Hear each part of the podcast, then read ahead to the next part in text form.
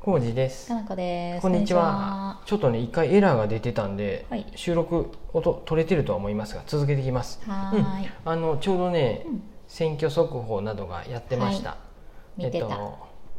あれです。ツイッターでも見れるんで、はい便利な世の中になりました。ライブで見てました、うんうん我が家はテレビをつけたことテがレほビぼがない。ない し、あとその、はい。昔あったねワンセグ携帯って。何あれはどうなったんやろうねあったね。何やったワンセテグレ携ビ帯がって見何れる携帯。あ そういうもののことを言うとたの。多分そうやと思う。そんなものがなく記ても。憶薄。うんそうツイッターとかでライブ配信してくれるの が本当一番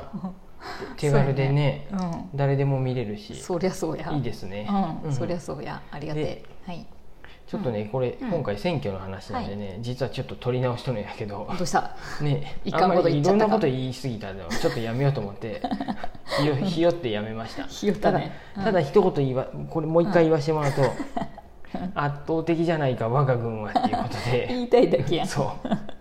うこれ議連総帥がもしおったらガンダムね。うん、 あの多分言言ったセリフなんでこれ、うん、昭和のおじさんやでね、うんはい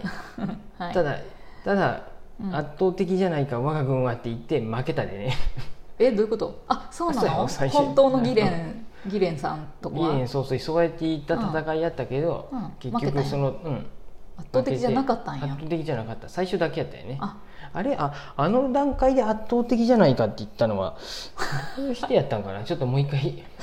あの岡田敏夫のガンダム 講座とかを見ないかんかもしれない ガンダムあのね1から見よまた見直せばいいんじゃないの単純にもう一年戦争やでねあれあそっか1 1年年で終わっとるるや話であ最後ーのうんうん、えっとねあ最後の方に言ったそうやのよ、うん、ルナ2かうん、あアーバーワクあーバーワク我々の好きな、にああバーワク攻め込んできてそれで最終決戦になったんやけど、もう最後の砦やったのうに、んうんアーバーワクがねうんにもう連邦軍がもうそこまで来とるのに、うん圧倒的じゃないか我が軍はって言って言っとったんやで、何言っとんの強がりそう強がりなのうか、んその段階だけちょっと戦況が期待があったかうん最初だけそうやったとかかもしれん、あーそういうことね、はい、はい、そんな感じで圧倒的でした自民党がねうん私は自民党に入れてません、うん、またねそういう話しだすと取り直しになってまる すいまでせん、あの公的やったっていう結果だけはい言っときましょうか、うん我が軍じゃないなと思って、うんはい、軍って言ったらいかんかっあたしかもそうや これはアニメの話をちょっとさせてもらはういけど、はいいろあいろのはいい、かんちょっとは小路さん最も初の話が長すぎた自ま民党には入れてないみたいたです、はいよくないよはい、あのねはい、なんでしょうまたね本読みましたはいこのタイトルがいいよ可愛いイラス「トうも、ん、僕にはこれしかなかったほい」早坂大輔さんの本めっちゃ可愛い絵本みたいなさ表紙だねうんうんうんうん、うん、帯に書いてあることはいなぜ人は好きなことを仕事にできないのかなるほど、うんうん深いですね40歳を過ぎてからうん小さな本屋を作った、うんえー盛岡ブックナード店主現在進行形の物語って浩二さんの話じゃなそいうのですこれこれね僕も読み終わったんでね、一言言わせてもらうと、ん僕にもこれしか僕にもこれしかなかったっていうことで、うんその早坂さうんんは、えー、と最初高校出てうん営業マン、うん広告代理店のほうほみたいな感じで求人広告のう営業あーへえうちで広告出してくださいっていうやつよね、そういうので突っ走ってっとったけど、ちょっと体調壊して、うんまあ、がむしゃらに働きすぎたよね、うん本当にで一旦脱サラしてうんで、まあ、また広告のうん代理店っぽい仕事をうん自分で脱サラしてやったんやけおど、う結局また体壊してああそうなんや体壊したっていうか、うんごめん精神的にこれじゃないって思うようになってあーもう仕事行くのやめたってなって。うんで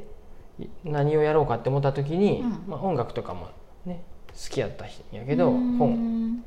本屋がないってこの町には盛岡にね、うーんカフェとかレコード屋さんもあるけど本屋がないっていうことで、これしかないって言って本屋をいきなり、えー、作ったあんのだね、うんうんうんアメリカとかに最初ね、うんそういう、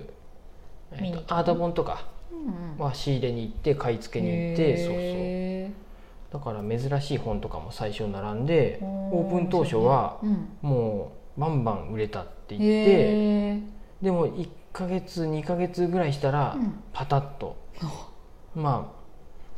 えよくある何年話かもしれんけど何年前の話なのあこれね2010何年やったかな最近だよ2017年ぐらいにオープンしたんかな5年前ぐらいかな確か17年か18年って書いてあったような気がしますうんまだ今よりは紙の本見なかったよねいやーもうでも、うんうん、もう2000年代からずっともう978年がピークやでそこからもうどんどん、まあ減ってはいるけうどんうんさ、売り上げも減っとるし書店の数も減っとるよ、うんだから全然もそううか右肩下がり状態で、うんそれでもそれしかないっていううので、んやりたかったことってことその早坂さんが本を扱いたかったあーでもこれしかなかったっていうのは消去法みたいな感覚なのかなうんうんとねうんある朝僕は自分でもう一度商売をすることを静かに決意した、うん何を売るかはもう決めていた、うんうんレコード店も映画館も喫茶店も無数にあるこの街で、うん唯一足りないピースを埋めることうんうんそれはこの町に本屋の明かりを灯すことだったでいきなり出てくる、まあ、高校時代とかすごい本読んどって、ううんん、まあでレコーそドも聴いたりうんクラブとか行ったりしてうんそういうカルチャーには触れとってうんでだからもう唯一ないってなって本、まあ、本も好きやしっていう風で、うんそういうことうねんうん、うん始めたっていう風やねうんうんうんうんうんでよかった盛岡の町の人口は約30万人、はいえーこの小さな町で本屋を始めるなんて多分自殺行為だろう本屋という商売は恐ろしく分母が、うんおそらく分母が大いに越したことはない、うんそうでしょううんねこれだけ本離れが叫ばれている昨今この町に本屋を本を好きな人たちはどのくらいいるのだろうか、うんうんうんえー愚かにも僕はこの小さな町で本屋を始めることに何の躊躇も戸惑いもなかった手が空いて始めた30万人って各務原14万人ぐらいじゃなかったっけうんうん岐阜市で40万人うんうんうん小さいっつってもね小まあさくはないよね、そこまでただう盛岡やでんうん岩手かうんうんううんうんんううんんそのやっぱり岐阜と同じでさ、そっか隣仙台があると思うので都会じゃないもんねうんあのうんうんうんやっぱそっちの方が人はおると若者もおるんじゃないかなとは思うんですけうどん、まあ確かにでそうやって始めて、うんそうそうその後にねトートバッグオリジナルのねうん「ナード」って書いたトートバッグを作ったらそれがねすごい売れてう、んでそれでまた資金それを資金に、うんうん、と本を仕入れてほっいてほい最初はアートブックとか古本だけでやろうと思っとったけど、うん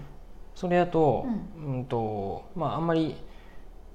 品揃えが変わってかんでうんですぐに新刊も扱うようになったりとかもう本当に、臨機応変にやってったんやと思うああでいろんなことやってたんだねうんうんでもちろんイベントもやっとるし、うん何やったかな小西さんとか呼んでうんこれ音楽イベントやったりとか、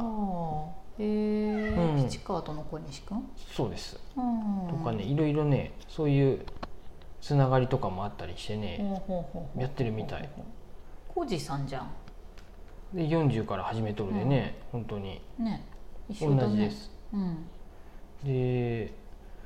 なんやろうなその、この本えっと、何て言えばいいかなやっぱりうん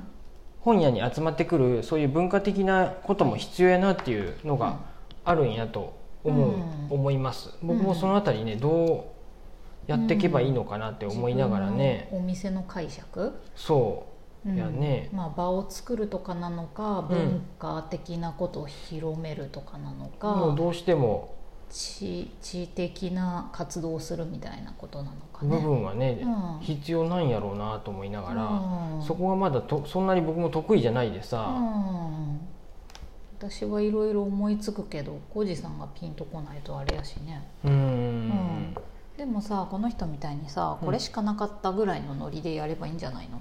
そうやね、ん、好きだしそのノリでもうみたいなやこう動き出してるんで、そうなるんですけどうん、好きだしそういう空間がなんとなく居心地がいいぐらいの感じでうん、うん、やればいいんじゃないかなと思うけどね。そうです、うん、そう思いつつ読んでましたうん、うんなんかね参考にな何が参考になるかって言われるとあれねんけど、でもそういう人のさおあの同じような業種でうんなんていうんやろ創創業の話って面白いよね、うんうんなんとなくこうシンパシー感じるというか。うんうんもちろんね僕も本屋時代にもねそういうねうんやっぱ本屋の本とかあーそういう書店員がさんが始めた本屋を始めたみたいな本とかはいろいろ読んどってこれ最近のやねまだ最近の本か結なと構は思小いま路さんす買ってるよねそういう系の本屋系の本、うん読んでます一応ねうんまたそうやね再読って感じです ようん昔も読んだけどうん、今一度、っていうのを、うんうんこれはもう初めてやけうど、んチラチラっとねやっぱなんとなくねうん、どんなんやったんかなっていう参考になる部分もあるしあーうんうん、同じようにやれそうかなとかうんなんか自分の決意が揺るがんようにねみんな頑張っとるんやなっていう部分もそういうのもあるかあったも、ね、りして、うん、そうですこれはあのね本の和立さんで買ったんですよねああそうやねで、その本の和立さんめっのちゃ越智さんはいも帯コメントを書いとってああそそううでやったすねそういえば、うん日々何かに悩みうん自分の生き方を見つめ直したいという方にもヒントとなる一冊に違いないうんうんうんうん結構個人的なことも書いてあったあえー、ちょっとししあの小説詩小説風なうんあの離婚されたとか、あうへんーでその後に再婚して子供が生まれてとか、うんそういう話も書いてあったりして、小路さんもやっぱ書いちゃうしかないねいつかね、ああこんなうまくこの人ねべん文章ねすごい上手やったとあ思れう。かな私がインタビュー形式で書いていくかやな、ね、いやそうやね彼口の方が文章分あからんのけど上手やで書いてもらった方がいいかまもとしれなめい。力はあるかもしれん、うん、いやめんどくさいな、うんうんね、そんな感じでね、うん、はい、小路さん毎日本屋さんのこと考えてます今はそうですね、は本屋しかありません。僕にはこれしかなかった。早坂大輔さんはい、はいで僕にもこれしかなかったということで、うんもうや今る夜しのかない話ですねことよねなりましたはーいそんな感じです長月ブックスかっこかりはいこうご期待ですはーいありがとうございます